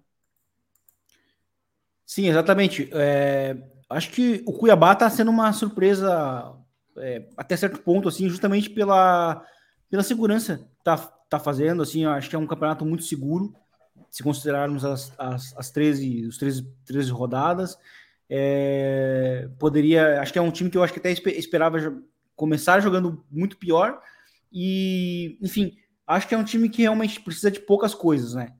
Em termos. Era um time, eu acho que também faltava gol. E de novo, para expect... é aquela coisa, né? Para a expectativa do clube, tipo, se a gente pensar, ah, não, quer ganhar Libertadores, aí ok, expectativa é diferente, mas para a expectativa que a gente tem nesse momento, né? Claro, então é surpreendente nesse sentido, justamente pela, pela segurança que o time está transmitindo e de que talvez não sofra no final do campeonato. Né? Nesse momento da, da temporada não está sofrendo. Né? Então, acho que nesse sentido é um time que precisa de um ponta, um ponta com capacidade de é, de atacar a segunda trave, né, de, de marcar gols, de gerar, gerar ser bom, bom cruzamento também para o Deirson na área, já que acaba se tornando uma peça no ataque, né, uma peça importante para o time dentro do ataque. Poucas coisas que também o time precisa para o contexto, para o campeonato dele, né? É, não é um time que está demonstrando né, assim problemas tão graves quanto os últimos que, gente, que falaremos como, como Curitiba e, e, e Vasco. Mas acho que é um time que está fazendo um campeonato honesto e acho que um ponta seria bem importante, principalmente um ponta que tivesse uma boa relação com o gol. É, eu seria interessante. Talvez um zagueiro, vamos pensar assim. E até a campanha é bem curiosa, porque o Cuiabá é o terceiro melhor visitante e é o, e é o terceiro pior mandante. E aí essa campanha toda de terceiro melhor mandante, terceiro pior visitante resulta num time que hoje é o 13 terceiro colocado, está praticamente no meio da tabela de, de classificação aí a, a, equipe do Cuiabá. Talvez o grande reforço seja vencer jogos em casa. Se fora tá bem, talvez vencer jogos em casa também possa ser um reforço para, de novo, para o campeonato do Cuiabá. Bom, um time que precisa de bastante coisa é o Santos, Vini. O treinador Sim. já anunciou, que é o Paulo Turra mas é, é, um time que, vamos lá, vamos olhar, o elenco do Santos tem um 9 bom, que é o Marcos Leonardo, uma jovem promessa, que é o David Washington, você tem um ponta como o Ângelo tá indo pro Chelsea, então você perde um ponto importante, Soteudo afastado, você perde outro, e aí você tem defensores que o Joaquim vai bem, tem, tem feito o campeonato bastante honesto, né? Um time muito novo, 24 anos, é o terceiro time mais novo em média de idade do campeonato. Tem o Messias, que foi mal no último jogo agora contra a equipe do Cuiabá. Mas eu vejo que o Santos hoje, pensando no, no que vai fazer o Paulo Turra, talvez precise até, vou incrementar do que a gente montou na, na lista inicial. Além de um meia, precisa de um, um meio campeão, um segundo volante, vou colocar, precisa de um ponto. Porque agora com o afastamento do Soteudo, você perdeu Saída ponta longe, que é. era para gerar jogo. Não que ele estivesse muito bem, mas você perdeu esse ponta é, talvez um segundo volante ali para ajudar o time e um ponta seja o, o norte aí para esses Santos. É, e talvez jogadores mais experientes. Né? A gente está falando de um time muito novo nesse momento do campeonato. É, o Santos, o Santos desde muito tempo até ele me, me chamava atenção uh, também por, porque por construir mal às vezes muito por dentro.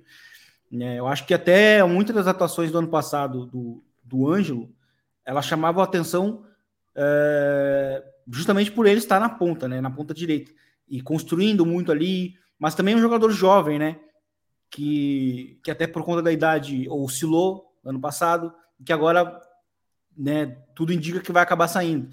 É, a não ser que ele não, a não ser que ele volte por empréstimo, né, porque é provável que o Chelsea empreste ele de, de volta, mas eu acho que se o porque a, a tendência é que o Chelsea utilize ele na pré-temporada. Então, se ele vai ser utilizado na pré-temporada, provavelmente ele vai ser emprestado para algum time da Europa. Sim. É.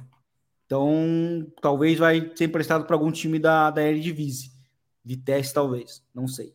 Mas pode ser. É, então, é, não sei se vai acho... ser o Lucas Piazon de ser emprestado 300 vezes, mas vai ser emprestado, acho que nesse início, né? É, não, eu acho que o Ângelo ele tem.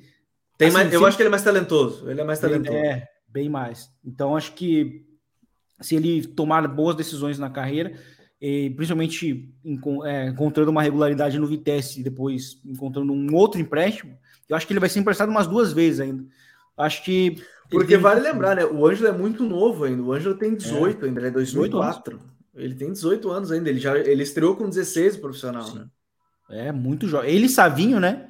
São dali da, da mesma geração. O Savinho já saiu, né?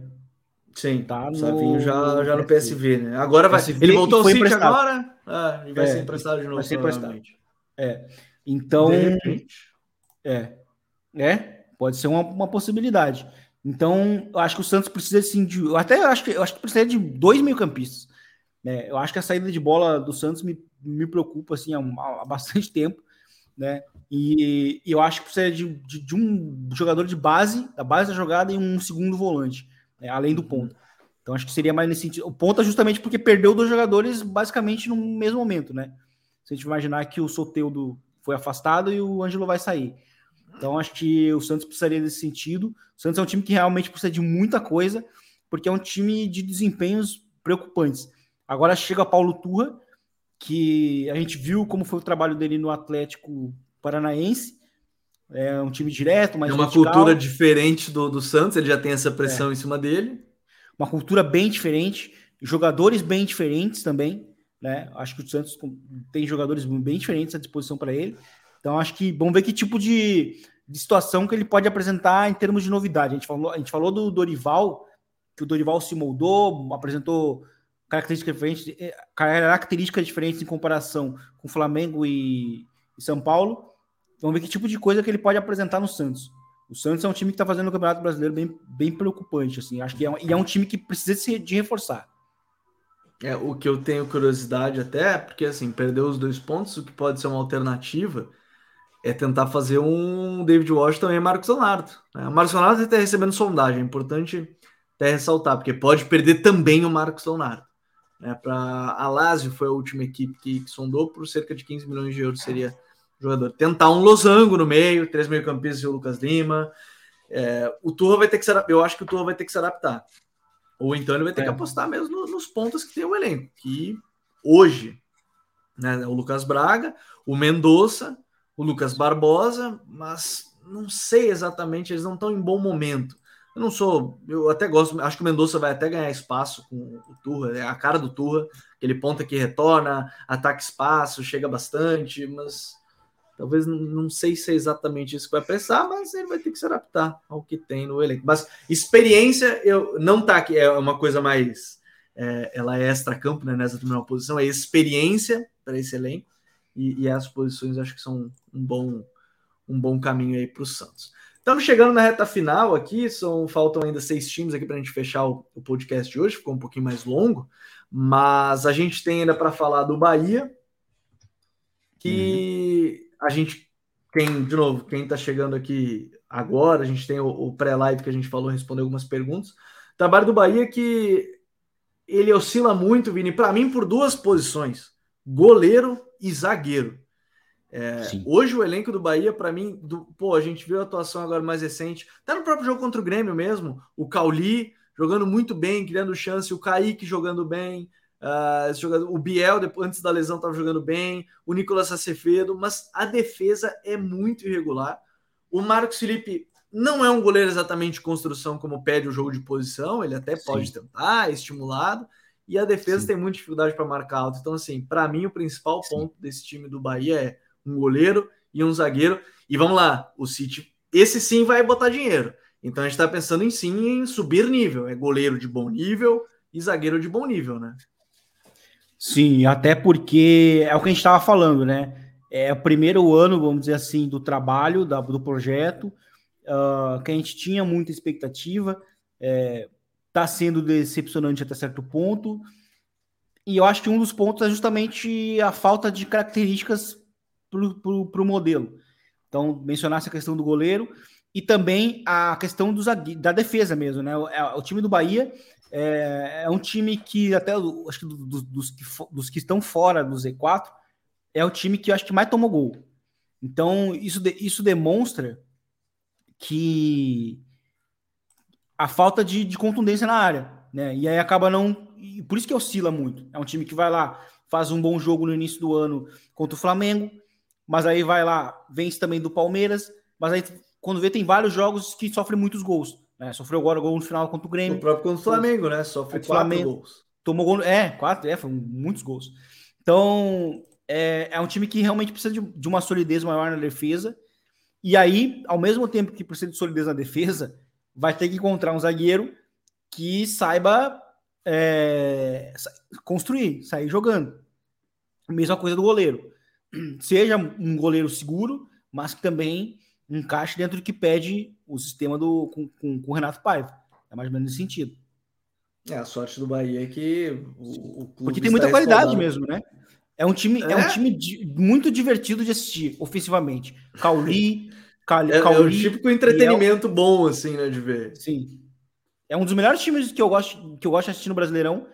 É o time do Bahia ofensivamente. Tem muita qualidade né, para o nosso nível. Cauli, que já vinha muito bem né, na, na Bundesliga, no Augsburg, e o Biel, uh, que também tem muito potencial, às vezes marca alguns gols, enfim, é bem habilidoso no ataque. Kaique, né, que é a grande Kaique. esperança do City, é ele deslanchar aqui para ele voltar para o City, né? É. Para ele voltar a jogar bem lá no City. Então, acho que esse é um ponto importante. Tô curioso, porque, assim, o fato é que o Citigroup vai investir agora, né? Já está se falando no Gilberto, lateral direito, porque o Jacaré que estava jogando de ala nesse time, então provavelmente quer um lateral de fato. Vai investir, vai, vai botar dinheiro aí nesse, nesse negócio. O Gilberto então... do, do Inter, né? Que jogou no, no Benfica, não é isso? Isso, que está no Benfica, exatamente. O, o, o City vai investir dinheiro. Diferente dos vários que a gente citou aqui que não deve ter investimento, o Bahia vai ter. Então, esse é. Quer dizer, eu imagino que vai ter. Pode ser que não tenha, mas assim, eu imagino que vai ter mais investimento. Quem não vai ter tanto investimento, ou, ou assim, vai naquela, naquele all-in de tentativa final, é o Corinthians. O Corinthians já está tá, tá para anunciar o Matias Roas, Vini. É, a gente vai ter vídeo, quem está acompanhando vai ter vídeo nessa terça-feira sobre o Corinthians, sobre os problemas do Corinthians, que eu acho que o problema vai além, vai é questão de treinador também, o trabalho do Luxemburgo que não é bom. Mas hoje eu vejo que o Corinthians precisa do quê? Não é de um novo Renato Augusto, mas assim, rejuvenescer um pouco o time, que é um time experiente. A média de idade nem é tão alta, porque tem. Ou você tem um garoto de, de, de 17, e aí você tem os caras de 34, 35, mas precisa reforçar esse elenco, por exemplo, para mim, até já coloco aqui, um meio-campista como o Renato, que não está jogando agora porque teve que ser muito utilizado no início do ano e agora está tá cobrando. É, e, e acho que o Renato Augusto, a figura dele, a, a, acho que desde muito tempo ela é importante para o Corinthians. E eu acho que a gente chegou a ver isso até mesmo com o Vitor Pereira. Né? A ausência Sim, era tava... um time com o Renato e outro time sem. É. Então, isso demonstra uma certa dependência, né? Da, da figura dele. É, porque o Corinthians realmente não tem um jogador parecido, né? Em termos de organizar os ataques do Corinthians. Então, o Corinthians, na verdade, precisa de muita coisa. Mas eu acho que um meio-campista seria vital para, pelo menos, já dar um norte para o Corinthians e terminar o Campeonato Brasileiro de uma forma honesta, né? Mas, é, assim, como tu mencionaste, o Corinthians é uma bagunça e está refletindo isso em campo. Né? É uma bagunça fora do campo. É, o Luxemburgo não está bem, né? Não está bem, independente de Corinthians ter ou não, não peças. Ele, talvez as pessoas que estão ouvindo, não sei se ele vai ser o treinador quando, quando estiver ouvindo, sinceramente. Pelas informações, não parece que vai ser. É, tem dado entrevistas muito ruins também. Então, assim, acho Sim. que acho que o Corinthians ele precisa sim de um. Na verdade, precisa de muita coisa, mas se tiver que escolher um algo. Já que não vamos falar 11, não, ah, precisa é, de 11 contratações. 11, e o Corinthians não tem dinheiro para ter 11, então, assim, é, precisaria de um meio-campista realmente. Né? Até falaria da questão do 9, que se tornou um drama para o Corinthians, mas. Sim. Uh, acho que o meio-campista seria importante para pelo menos para pelo menos o Corinthians chegar no status do Cruzeiro de que é, agora estamos perdendo muitos gols. Né? Então, chegar numa situação parecida. Assim. Então, acho que o Corinthians precisa de um meio-campista para organizar o time com bola, que eu acho que o time é muito desorganizado. É um time que. Bom, entrevista do Roger Guedes deu a entender isso, que o time sabe que não tem organização nenhuma, que está tentando chutão e tudo mais. É um problema grande que tem o Corinthians aí pela frente, que confesso que eu não sei como é que vai, vai lidar é, a partir de agora, o, o Duílio Monteiro Alves, o presidente do clube. Quem estava jogando agora, agora sim, quem está jogando enquanto a gente está aqui ao vivo é o Goiás, está perdendo de 2 a 0 para a equipe do, do, do, Curitiba, que está tendo a sua primeira vitória na competição, inclusive. É, o Goiás, Vini, eu acho que o Goiás pode muito apostar no que, no que foi no Campeonato Brasileiro passado.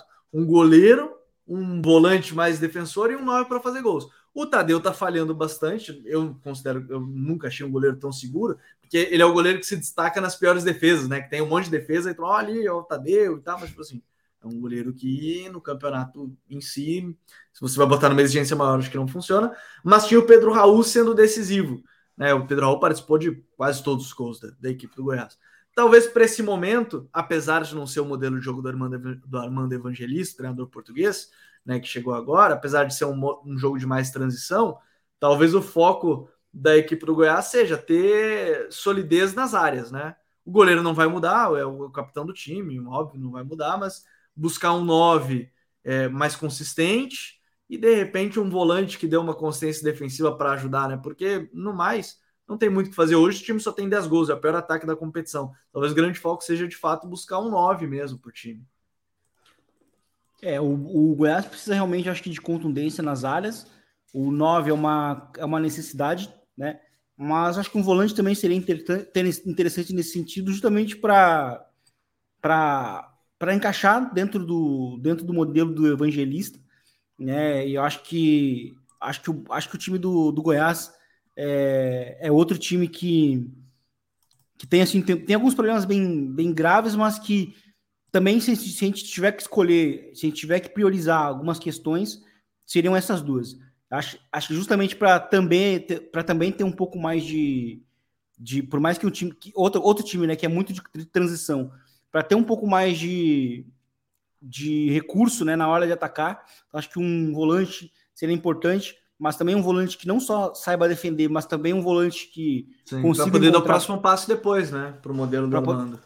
Isso, para poder dar para poder dar para a próxima passe, mas também para para quando tiver em cenários é, de times do mesmo do mesmo patamar, digamos assim, né, times de, de ba baixo, baixo meio de tabela, poder conseguir encarar e definir o jogo com bola também.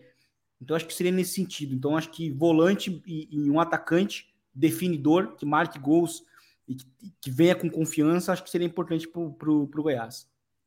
É, eu, sempre digo, é a gente está falando pela lógica do que precisa o clube, mas tentando entender qual é o tamanho do clube naquele momento, né? Não é, ah, precisa de 30 contratações, é, mas não vai fazer. Então a gente tem que entender o que o clube vai. Pode falar, tem que focar, então vamos focar nessas posições, de repente seja esse o, o caminho. Por exemplo, o caso do Vasco agora, Vini, para mim, o caso do Vasco é bem claro nesse sentido.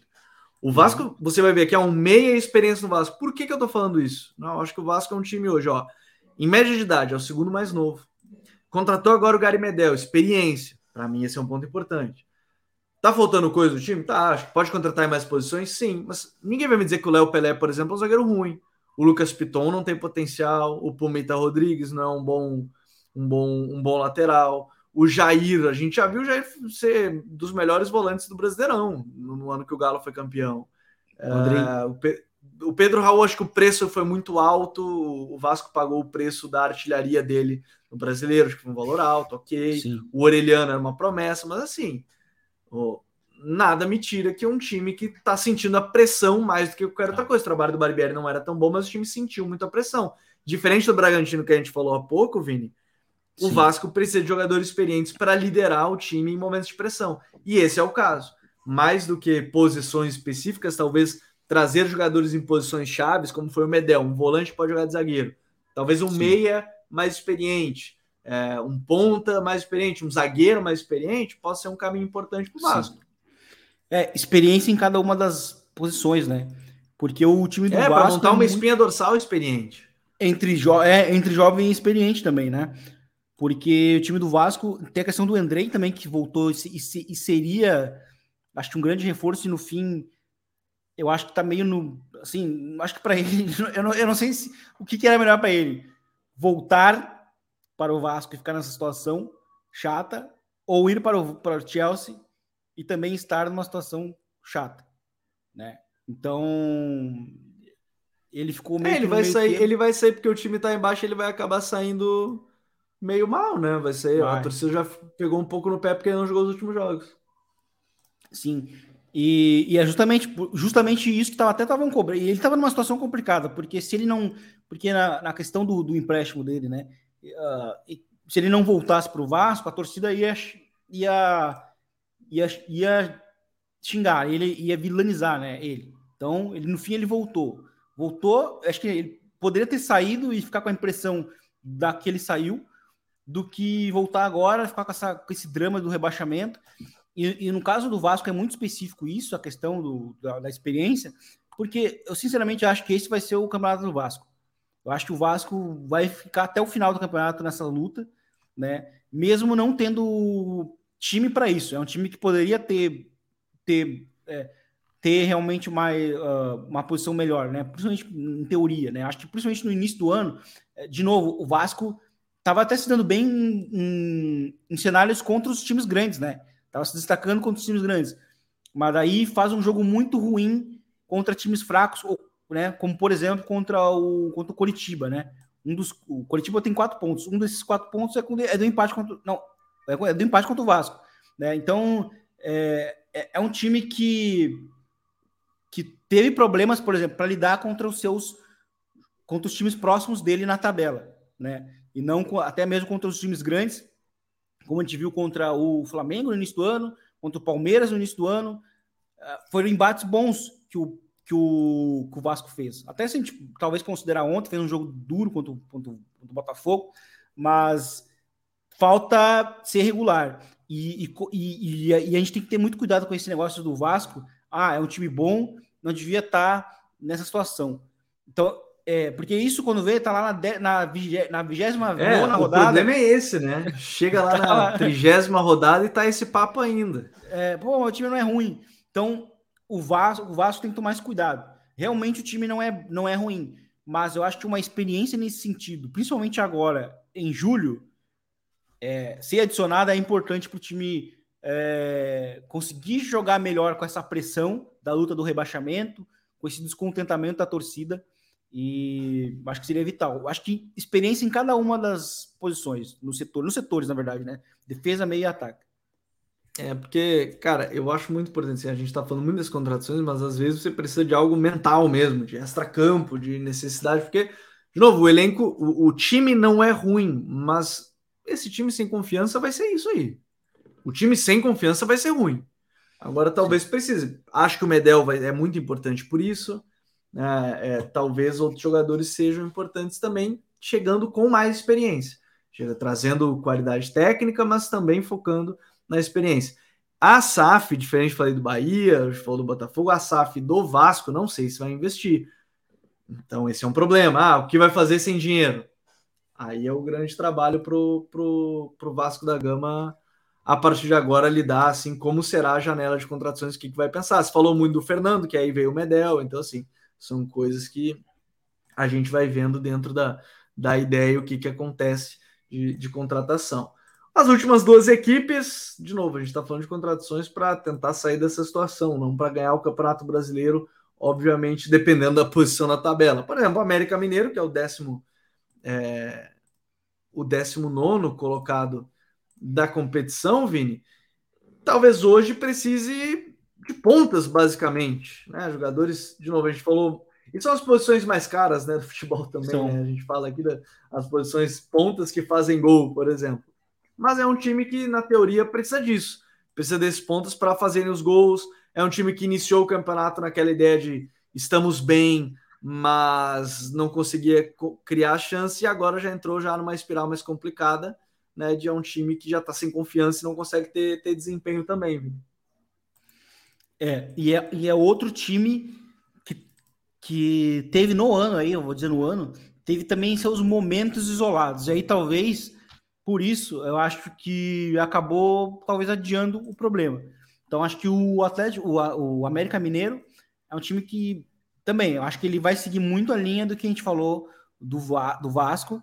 Uh, eu acho que é um time que poderia estar numa situação de hoje de Cuiabá, talvez, mas falta, falta gol em situações e eu acho que o caminho também para o América é buscar é, experiência, principalmente acho que defensivo. Assim. Geralmente um time que está nessa situação de, de, de, rebaixamento é um time que geralmente sofre muito na defesa. Né? Então, é, acho, que o, acho que o América teria que mais ir por esse sentido, mas como é um time que também, em termos de fase ofensiva, é, é, teve, teve também sua importância com os pontos, acho que seria mais um sentido, mas pontas que marcam gols.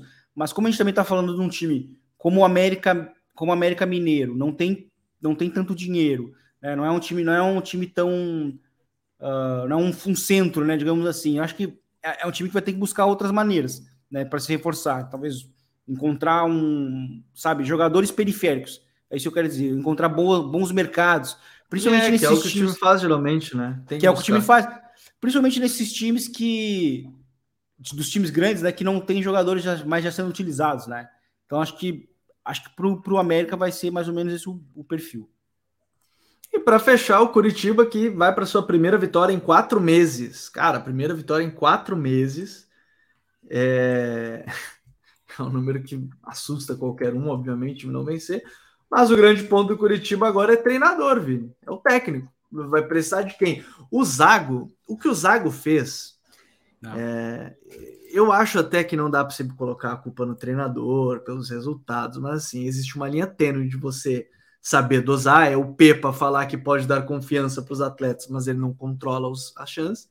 Ou você é o Zago e dizer quem é que montou o elenco, com esses jogadores vai brigar para não cair numa coletiva. Então, assim, é, talvez tudo que o Curitiba menos precise agora é um treinador que vai expor tudo, mas é uma situação muito complicada, né? Um treinador para segurar um pouco o, o, o, elenco, tentar resultados a qualquer custo, mas está numa situação muito ingrata, né? Já tem só sete pontos, 13 Sim. rodadas, vai para a primeira Sim. vitória agora. É uma situação ingrata que vai ter um novo treinador aí do Curitiba.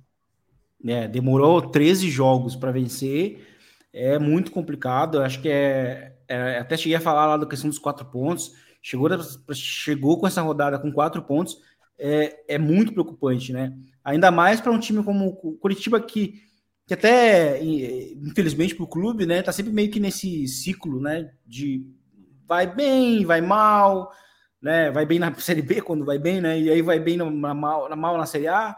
Então, assim, é, é um time que também não precisava do que aconteceu com o Zago, que teve um. A gente até chegou a comentar sobre isso né, no WhatsApp, uns ataques de sincericídio. E assim, às vezes a gente até sabe o que o time precisa, mas a gente não. Às vezes, às vezes como você está lidando com, com, com, com, com ser humano, eh, certas, certas coisas não precisam ser ditas, né? Como, como simplesmente a questão do Zago, ou ele também chegar e, e, sem ter também qualquer tipo de respaldo histórico dentro do clube, de que o time precisaria de sete reforços. Então, eu acho que, que é mais ou menos por aí. Assim, acho que o Curitiba precisa agora, primeiro, é encontrar um técnico, né? Não sei se com o interino, né? É o Thiago Kowalski, né? O interino. Isso, isso. É, ele consiga, talvez, ele mesmo, não sei, uh, conseguir colocar a bola no chão e que eu acho que é o primeiro passo que o Curitiba, Curitiba precisa para reagir, porque não vai ser uma missão fácil, né? O campeonato do Curitiba vai ser esse. Vai ser brigar para não cair, porque o, o, início do campeonato foi muito ruim. Passou quase um turno inteiro sem vencer, né? Empatou outras quatro vezes. Então, muito complicado. Acho que a situação primeiro é encontrar um técnico e, com o que tem, é, buscar reagir no campeonato. É, vai ser muito difícil. É uma situação muito complicada para o Curitiba. A ver o que vai fazer com, depois dessa primeira vitória, principalmente. Aí que o retorno do Aleph Manga, por exemplo, depois de todo o caso, apesar de ser um embrólio que não sei se vai terminar tão cedo, que é a questão da. Se fala da, da manipulação dos resultados no caso de receber cartões e tudo mais. Vamos ver como, qual, quais serão as cenas desses próximos capítulos aí do, do futebol brasileiro. Vini, conseguimos passar pelos 20 times. O episódio hoje ficou um pouquinho mais longo, mas acho que o pessoal vai gostar. Quem acompanhou aqui até o final, acho que curtiu. Quem ficou aqui com a gente. Valeu, meu parceiro. Valeu, Gabi, foi um prazer. E agora é acompanhar os movimentos dos times.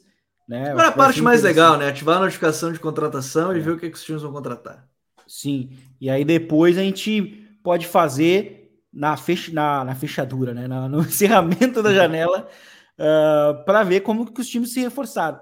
Né? Porque eu acho que isso vai ser até bem, vai ser até bem interessante ver esse tipo de evolução, se o time conseguiu ou não é, solucionar com o reforço aquilo que de fato precisava.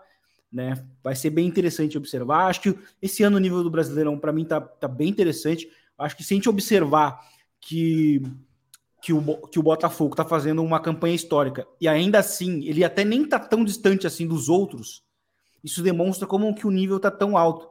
Isso está bem, bem interessante de poder observar. No máximo, foi um prazer é, participar e até a próxima. Valeu, Vini. Vamos com certeza acompanhar. Você pode acompanhar pelos nossos perfis.